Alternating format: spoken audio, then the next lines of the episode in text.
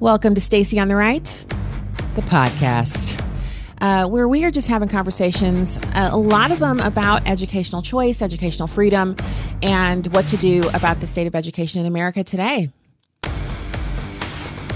And today is no different. We have with us Erika Sanzi, Director of Outreach for Parents Defending Education.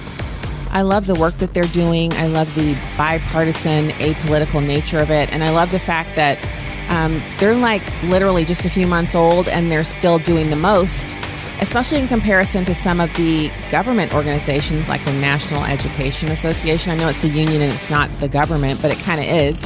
Uh, the way they behave, it's not that good. They should be getting demerits for bad behavior. Also, the uh, American Federation of Teachers also should be getting demerits. Erika, thank you so much for coming on the podcast. My pleasure. Thank you for having me. Yeah, I'm excited to talk to you today because one of the things that has been really, uh, uh, you know, roiling the news cycle is this National Education Association annual conference where they took some votes to do certain things. And I, am not sure which which are we talking about here, the NEA conference or the uh, American Federation for Teachers.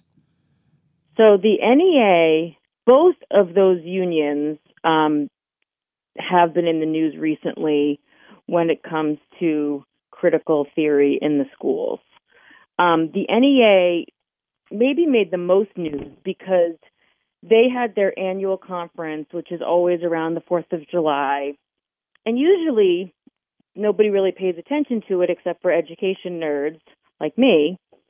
But in the wake of COVID, in the wake of parents suddenly being much more aware of what's going on with their kids' schools, being frustrated by the reopening situation, and also listening in and seeing school materials, they're much more engaged. So, the NEA, for listeners who don't know, for a few weeks we heard that, you know, critical race theory is not a thing, it's not happening in schools, it's a law school class. There's no way that any students in K 12 are getting anything related to critical race theory. Well, fast forward a couple weeks, and the NEA, again, the largest teachers union in the country, votes um, on a resolution to teach social studies informed by critical race theory in all schools to promote the ideas of critical race theory and to investigate and target its opponents. Now, they are mislabeling critical race theory as nothing more than an honest teaching of history. But you and I, and anyone who has spent even a little bit of time studying the subject, knows that that is a completely dishonest representation of what it is. Yeah, I mean, it's completely dishonest, but I think what, what is most concerning is that they appear to be in the very um, they're in the process of attempting to whitewash everything that's already happened. So the experiences of parents and families who are already in the throes of critical race theory being embedded in their children's education from the last school year, parents who've seen it in action, whose children have come home upset and, you know, using the, the lingo, I need to renounce my privilege, I need to put down my privilege, or why are we so privileged, or why is our family so racist? Those kinds of things. The the NEA attempts to be saying that that didn't happen to you kind of like the uh, the in Star Wars, the original Star Wars movie where Luke passes his finger, it was actually Obi Wan Kenobi passes his fingers over the the two stormtroopers and says, "These aren't the droids you're looking for," and they're like, "These aren't the droids we're looking for." They're attempting to Obi Wan Kenobi parents across the country, but it's not working. That that's Star Wars. That's not real. In reality, parents had the experiences. They confronted school boards. Some school boards have been replaced, and in response to that, they're not changing their methodology. They're actually digging in and doubling down on it. Yeah, I mean, the disrespect for parents, it has always been breathtaking, but this takes it to a new level because they are telling parents that what they are seeing with their own eyes and hearing with their own ears is not happening. And the other thing that they're doing is they are smearing parents who are raising questions and concerns as racist, white supremacists and they are also implying, and the, and the media is helping with this a lot, is they continue to label everybody who's concerned about this as being right wing. Now, I am, um, because I'm the director of outreach at Parents Defending Education, I am talking to parents and grandparents also, actually, uh, all the time. And this is the most bipartisan phenomenon I've seen maybe in my lifetime.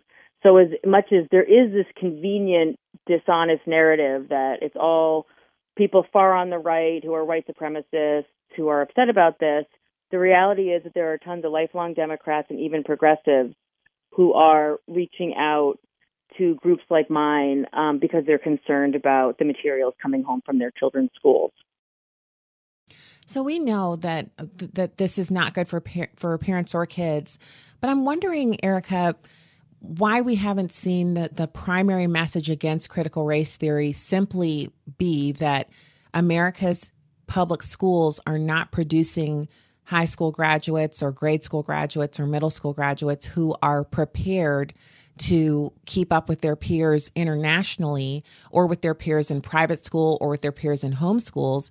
So, since the educational product is not up to snuff, it seems as if the focus should be intensely on improving math, reading, um, you know, com arts, literature, science, all of the sciences, everything having to do with the basic building blocks of education, you can deal with critical race theory and, you know, political change and activism after every kid is getting a fantastic world class education. The fact that no teacher seems to be concerned with that to me means that public schools really aren't operating the way a school is supposed to operate. So I think that there are teachers concerned about it. I mean, a couple things come to mind. One is that the rank and file members of the union usually have no idea what the national what the union's doing at the national level. I was actually in the NEA twice, not by choice, but it was required at the time. So when I was teaching in Massachusetts and California, I was an NEA member.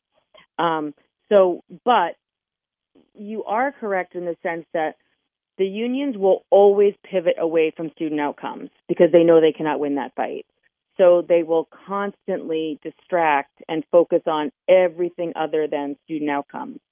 You may not be aware of that in 2019 at the NEA's annual conference. So again, right around the July 4th weekend, there was a um, a measure or a new business item that was defeated so let's think of it this way: the critical race theory business new business item was approved last week. This I'm going to read to you right now a business item that was defeated in 2019 because it speaks to your point about student achievement. The measure that was defeated read like this the NEA will rededicate itself to the pursuit of increased student learning in every public school by putting a renewed emphasis on quality education. That did not pass. The, re- the NEA will rededicate itself to improving quality education. Student learning, correct. So when it was about increasing student learning in every public school and putting a renewed emphasis on quality education, it went on to say the NEA will make student learning the priority of the organization. That failed. So, one thing people have to get really, really honest with themselves about, if they aren't already, is that student learning is not, never has been, the mission of the NEA or the AFT, the Other Teachers Union. They are concerned about their members they are very, very ideologically driven. That has gotten much more intense in recent years. I mean, I, I remember glossy pamphlets showing up in my mailbox telling me to vote for Howard Dean for president back when I was in the NEA. But what we're talking about now is gone way beyond that because now we're talking about an ideological capture where, again, they're focusing on promoting activism. They want their teachers to be activists. They want students to be groomed to be activists, and they are and they are pushing students and their teachers into an, an orthodoxy where a diversity of views is unwelcome. A, so then you add to that. Let's look at the literacy scores of our students. Well, two thirds of American children don't read on grade level. And if you look at numeracy and if you look at science and if you look at civics knowledge, we're doing so poorly that that they can't let us focus on that because of how abysmal it is. And for some strange reason, you know, media outlets aren't focusing on that either. I've never understood why in conversations about Black Lives Matter, I've never understood why we don't talk about the literacy rates of black boys in the eighth grade. In California, one out of 10 boys, black boys in the eighth grade, can read on grade level. So, and, and again, these are kids who are then, they're much more prone to being, um, they, they end up in prison. That that's what actually happens to them. And I I don't like the idea that we had that, that that's the discussion that we have to have or that's what we say about them, but it's the truth. And so not liking hearing it or not liking to talk about it doesn't change the fact that those boys, I mean, if you can't if you can't read or do math on grade level, it means you can't hold a basic entry level job for minimum wage because those jobs are becoming increasingly more linked to technology. So the technology works for you, but you still have to be able to read and do some basic math. So we're we're cheating these kids because the per pupil expenditure goes to the school as long as their bodies are in the chairs a certain percentage of the time. The money is being spent the teachers are being paid the buildings are being you know heated and cooled and and the lunches are being you know purchased and all of that. But the kids themselves are not getting what is being paid for. And that should be something akin to a criminal act going to school every single day for a whole school year and getting nothing out of it. Because that's what's happening to these boys when they're that far behind. They yep. they've literally gone to school and just sat there and not gotten anything out of it year after year after year. That's exactly right. And when we hear talk about the school to prison pipeline people like to focus on you know racist acts by teachers that that cause children to end up you know, disciplined and therefore in the criminal justice system. And I'm not saying that that doesn't exist. That is a that is a small piece of it, but the much larger piece of the of connecting the dots from school to prison is literacy. 85% of juvenile offenders are considered functionally illiterate. And then when you get up to the adult population, 70% of incarcerated people don't read above a fourth grade level. So so when you know when a union is this blatant about where its priorities lie and where its priorities do not lie you know we have to get really honest about what that means for us as a society. And what it means is again the basic mission of a school. I mean if we can't even all agree that all children deserve to learn to read when they go to school right then then then can we agree on anything well, and I, I, I see this as this is a place where we really aren't agreeing on anything because most parents so if we, if we had a functioning news media we would have known eh, it would have been a nationwide story that kind of blew the lid off of uh, uh, you know really everything for that news day or for the week that the nation's largest group of teachers got together and were unable to vote in a business item that basically says we're going to focus primarily on educating children and improving their educations. That is their actual job. Why did they even need a business item? It's isn't isn't educational outcome the mission statement of every teacher? Isn't it should be the mission statement of every school? If things are not oriented towards that, then what are they doing there? Why are parents volunteering and buying all the Christmas gifts and, you know, buying all of the teacher end of year gifts? Why are, why are, why are people doing all of this if the kids are going there, but the primary reason they're going there isn't to educate them?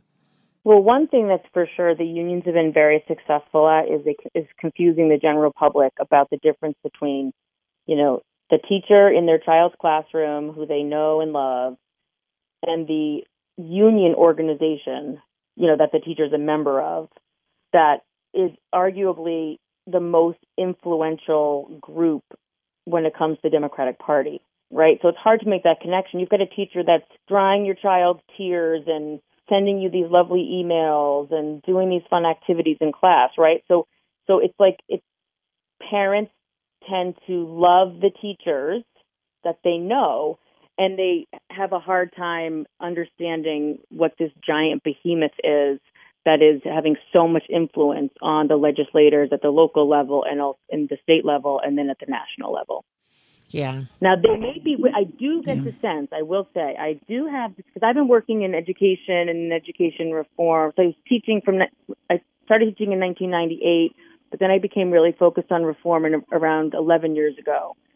And so I have to say, I've never seen the sleeping giant awake as I do now.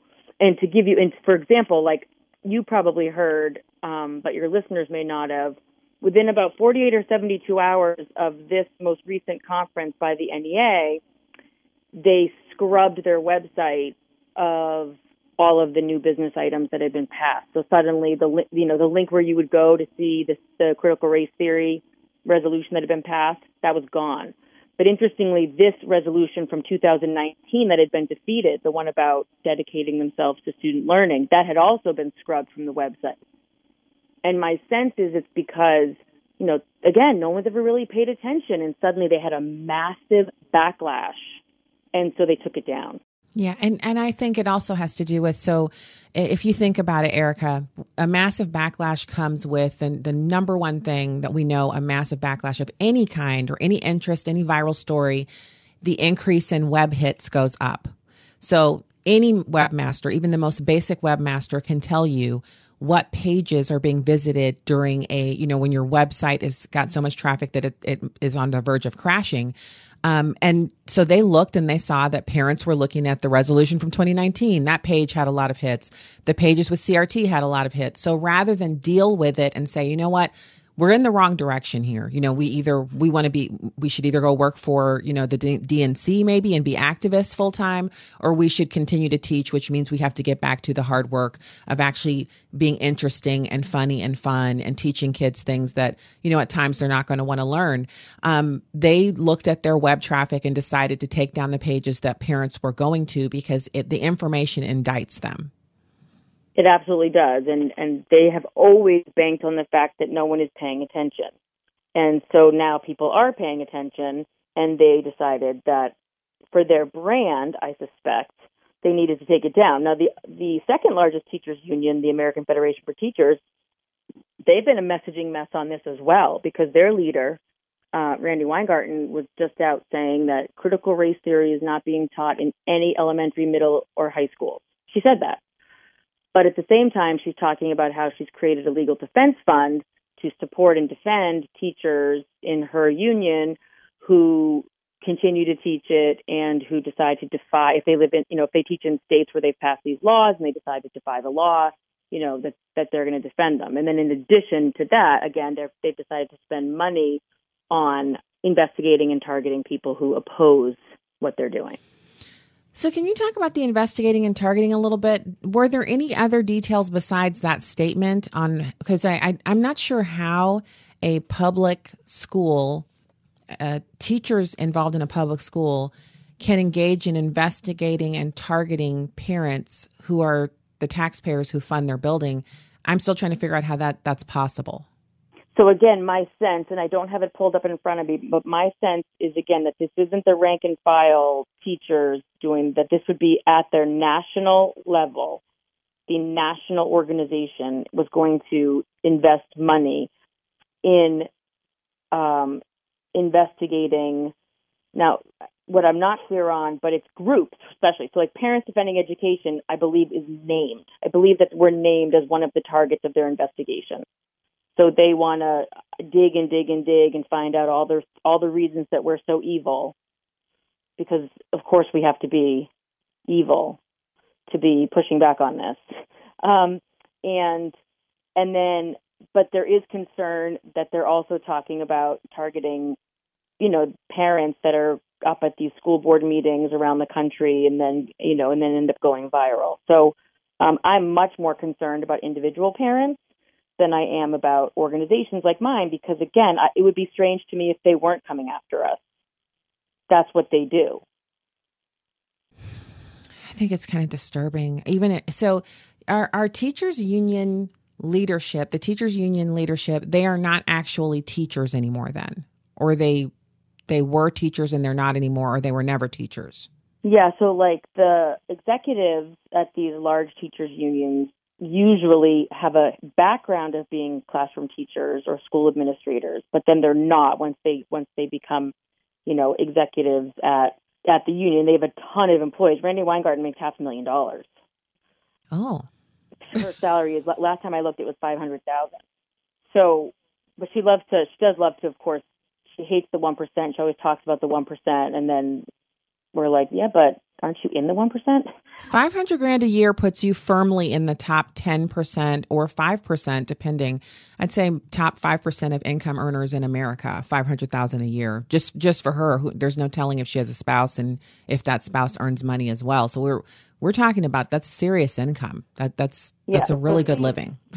And then you have and then there's building reps, right? So each school building usually has a few people who are like their building reps, their their building union reps. And so they'd be the ones that would be, you know, kind of like communicating between the faculty and the union. They they'd kind of be that person. So for example, when my district where I live was figuring out what to do with with reopening last year, um, whenever there was public comment, you would hear the local you, chat, you know union people would speak on behalf of their members, which of course their members would get really upset because they weren't really representing their members. They were really representing the union's position, which often doesn't even reflect what the members actually want. So they're very involved locally, but but but but that's different than this big national organization that pumps a ton of money into campaigns. And again, if you look, usually when you look at, pres- at the presidential campaign donations, the NEA and the AFT are usually like either at the top or very close to the top. So they give a ton of money at the national level and then they give a ton of money at the local level and at the state level. Like I live in a state, I live in Rhode Island, and so we're a state that's just so heavily influenced by unions that that there's always a direct line between union money and, for example, people who sit in our general assembly who try to shut down charter schools at every turn. Yeah, because that that's the other nasty side of this is, you know, so without the NEA and AFT opposing school choice, there would be other options for parents. So parents wouldn't have to confront the school board, not get any resolution, and then kind of go home and, you know, kind of just sit on their hands and think, well, what do I do now? Because uh, most parents aren't just automatically pivoting to school choice as in homeschooling. They're they're not automatically pivoting to that because parents are used to the current system where you just make sure you buy a house in a good school district and then you start preparing your child for school and then you get them into a decent preschool you know half a day someplace and then you you transition them into kindergarten. And then after that it's interacting with the school but their education is largely in the hands of teachers who you've met and feel like you trust and your neighbors kids are in the same school. So you're in a community of people who are accessing the same thing most parents don't then say, after years of that, and they realize CRT is going on, oh, well, I'm going to homeschool, and then automatically just set up a pod or a homeschooling uh, organization or, or some kind of a co op and then move on. That's why homeschooling is, is still a significant minority as opposed to something that's more prevalent across the country because you have to take, take charge of everything. You become basically an administrator of your child's education, and that homeschool is you. Um, so this is a, a really interesting dynamic. The school board is elected regular people. And then you have the teachers who are a part of a union that doesn't represent them. And then you have the union that actively works to subvert any option that parents might access when they don't like what the union is putting out, the union school, and the uh, now indoctrination that they're engaging in because they've become so bold. They really know there aren't viable options for the majority of parents. They know they have a stranglehold on education. So they're very bold about their political aspirations and them not being about education. Yep, you just laid it out pretty correctly. Yep, they and they know that residentially assigned schooling traps a lot of other people's children in schools that they don't want and that aren't working for them. And they will die on the hill of making sure that families do not have options and that's obviously well documented. I mean, if you didn't have, I mean, most of the people in my state who take money from unions to fight against low income families having options, well, they themselves have options. I mean, we've got legislators who pay 50 grand a year to put their child in a private school, but then work tirelessly to make sure that no that that families who don't have discretionary income like that they make sure that they have absolutely no options and that they are, you know, consigned to keep attending a school that has been failing the community for generations. Yeah, and then in areas where the schools aren't failing, so the the the biggest issue um, that the CRT fight has, and it's kind of a two edged sword, Erika, is um, so while while parents in inner cities really don't have another option because uh, socioeconomically they cannot afford to simply say, "Fine, we'll just put our kids in this private school." People who live in the suburbs do have options. They can uh, take their child and you know rearrange their budget just a tad and find a place that they can afford to put their kid for a private education. And we saw that during COVID nineteen when certain school districts said they weren't reopening they were going to be virtual here in our area we had a it was like a flood of applications and kids moving into the private schools in the area. And we happen to have a lot of private schools. For for us to be a smaller city you know number 25 media market we have an enormous number of private schools. And so uh, the administrators at the private schools were saying you know parents who are slowing around on uh, you know, committing for next year, you'd better make your move because we have an influx of public school parents who are looking for an option for in person instruction. Mm-hmm. So we had a lot of new kids at my daughter's school. Um, at the grade levels, the, there were especially pops in in uh, the younger kids. Their parents just moved their kids to a place where they knew they would be in a classroom.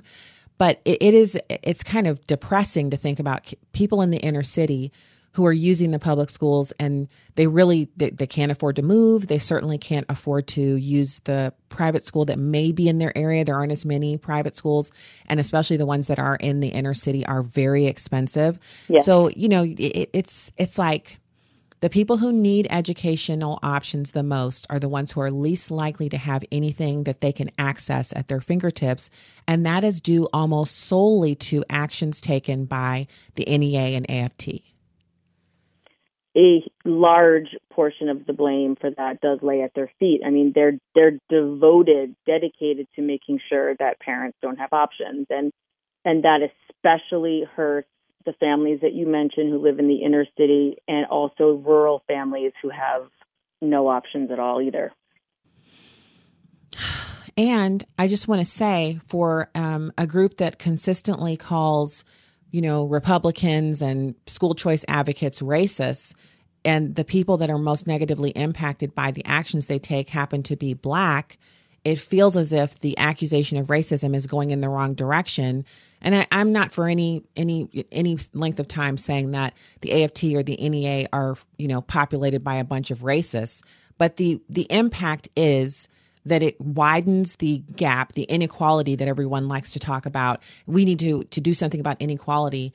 The key to reducing inequality is to increase the level of education that people attain, what regardless of their ethnic background or their socioeconomic background, everyone needs to have that high school education and be you know work ready job ready and really just having that as a as, as something every american has um, and not having school choice, not having options for people when you're frustrated at one place. Like I, you know, I, I never have to worry about it, Erika. If I'm in a store and I get mistreated or I don't like the product or service, I can go to another store. I can always find another option. I can go to Etsy. I can, you know, I can order on Amazon. Yes. Anytime I'm frustrated with an option, I can find another one. If I don't like my car, if I don't like my car dealer, I can think of all the different things we do in our lives I don't like our gardener, the, the guy who helps us with our landscaping, the tree trimmer doesn't do it right, there's always another option. Education is the one area in our country where so many millions of Americans are locked into one choice. And if they become dissatisfied with it, their option is to maybe go viral on TV um, or on YouTube and still have nothing done about it and be in the same position the next year. Yes, you are correct. And what's fascinating about it, and not in a good way, is that we see the highest level of support for charter schools and also for private school choice among black parents. So I think it's about 70% or so of black parents support and are in favor of parents having choices. And yet the party that says that they care so deeply about black Americans and the party for whom blacks overwhelmingly vote when it comes to this issue, they're completely out of sync. The lowest level of support for school choice comes from white progressives. yeah. Yeah. So, and it has increased. So, Hispanic families, black families, they are the most likely to support school choice. And yet, white progressives are the least likely to support school choice. So, on th- that's just an issue that's like completely there's a lot of cognitive dissonance on that. And unfortunately, this administration under Joe Biden, I mean, you know, Barack Obama didn't have the support of the union. They they supported Hillary in that election, and so he didn't really owe them anything. And he was a champion for at least for charter schools and for you know more reform minded than where we are now. Mm-hmm. This president, you know, Biden made it clear while he was running, you know, whose side he was on on this issue. So you know, on the again on the so on the school choice issue, he's not doing anything that he didn't tell us he was going to do. So when we see, you know, when we see CDC guidance coming out that has exact language that was drafted by unions, it's awful and it's corrupt, but it's not that surprising. Yeah, no, he he did telegraph beforehand because he is beholden to the unions because they've always supported his campaigns in the Senate. And when he was became the nominee for the Democrats, there it was an easy support for them. They were fully on board with him, and so he does have you know uh, strings attached that that aren't they're not like tiny strings; they're like ropes. He's not he's not going to let go of those. Um, I, I do I do think it's interesting that Barack Obama, um, while he was in favor of charters, he could have done so much more as the first black president. He could have said definitively from the White House podium as a black parent, although my children are afforded the luxury of going to Sidwell Friends and having a sniper on the roof and custom lunches, um, most black children don't have that access. And so, regardless of my political affiliation, as something for black families across the country that look like mine but don't have the same access that mine has, I am going to be the champion of school choice and it's not a political issue. It's not an issue for left or right. It's not about not wanting teachers' unions support. It's about making sure that a segment of our society that's been left behind is uh, acknowledged from this place, from the White House, and given something that will actually change their lives for for good for the foreseeable future. And if he'd said that, the NEA and the AFT wouldn't be able to call him a racist. They wouldn't have been able to say that he hates working class people or, or anything like that. He's the one person in America, had he said that, that he could have completely changed the landscape for education for the foreseeable future and his legacy would have been perfectly preserved and inculcated against a lot of the criticism that Republicans like myself level against him for the things that we don't feel he did well during his presidency, because there's nothing like seeing families come out of educational poverty and into the kind of the richness and wealth that he had educationally because he was able to provide a world class education for his daughters who now, you know, to take a gap year and then go to Harvard. Most kids aren't doing that. I mean, yeah. we we do very well, and my kids are not taking gap years. They're not attending Ivy League schools. Um, partly, it's an ideological decision, but it's also about you know the cost of those educations, and we just we're we're not in a position to saddle our kids with that kind of debt or pay cash for that ourselves. So they're attending much less pricey institutions, but still getting good educations for for university. But it's it, you know there just aren't very many families who can do what the Obamas did for their kids educationally and I really feel like it's a it's a disappointment that I share with a lot of individuals in uh, missed opportunities for Barack Obama. I totally agree. I mean, it would have been heroic, really, for him to to to have stood up and said that. And there's a part of me that thinks deep down he does actually think all those things. Mm-hmm. So it's yeah. kind of too bad that he didn't come out and say it. I mean, on the contrary, under his administration, I can't remember now if it actually happened or not, but I know that they were trying to shut down the DC Opportunity Scholarship mm-hmm. during his administration, and that's again happening now. And um, it's just so unfortunate because you're talking about literally, you know, the poorest children who live, you know, not far from the White House, mm-hmm. having access to schools that work better for them, you know, for whatever reason, right? Again, like I always try to remind people, there are siblings who end up attending different schools because one size just doesn't fit all when we're talking about educating children. And yet, when it comes to families who have the least money, the least power, um, they're expected to all attend the school that they are residentially assigned to. You know, even if that school's been on a list of failing for decades. I was recently at um, community meetings in Providence. Providence, Rhode Island has had a scathing report come out about the quality of their schools and they were doing these community meetings and parents and families were coming out and there were people were crying and yelling and it was a very emotional event But one of the things that struck me was how many parents who went up to the microphone said that the schools were equally bad when they went attended them and now they were watching the very same thing happen to their children. Mm. So we are we are talking about generational failure and an unwillingness for people in power to do whatever they can to disrupt that generational failure, which leads to generational poverty. Well, you know, uh, the definition of insanity is doing the same, same, same, same, same thing again and again and again and again and expecting a different result. And educationally, perhaps the benefit, you know, there's always an unintended consequence or a silver lining. Perhaps mm-hmm. it could be that critical race theory, which they thought they'd, they'd be able to implement it without any backlash because parents have their kids' education on autopilot in public schools. And then we had the pandemic and Lord knows we don't want to have a pandemic again. And we certainly don't, we don't find much in it that we could say, oh, that was good. But if parents waking up to CRT gets us more educational choice and breaks their stranglehold, um, I, I, that's a silver lining I'll take all day, every day, because it will change kids' lives and keep them out of prison. And that should be a goal for every American, regardless of political ideology or even regardless of where we live. Um, because every kid who ends up in a life of crime endangers us all and makes our country less safe and less of the place that we all know and love.